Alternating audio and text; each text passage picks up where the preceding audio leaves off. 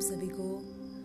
मेरा ये पहला पॉडकास्ट है मेरी वाली डायरी थ्रू मैं छोटी सी हिंट देना चाहूँगी कि ये पॉडकास्ट थ्रू मैं अपनी लाइफ के छोटे छोटे पल आप सभी से साझा करना चाहूँगी।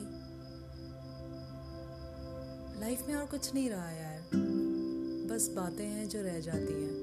सो इन बातों को यादगार बनाया जाए।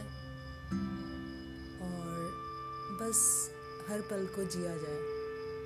थैंक यू सो मच मिलते हैं जल्द।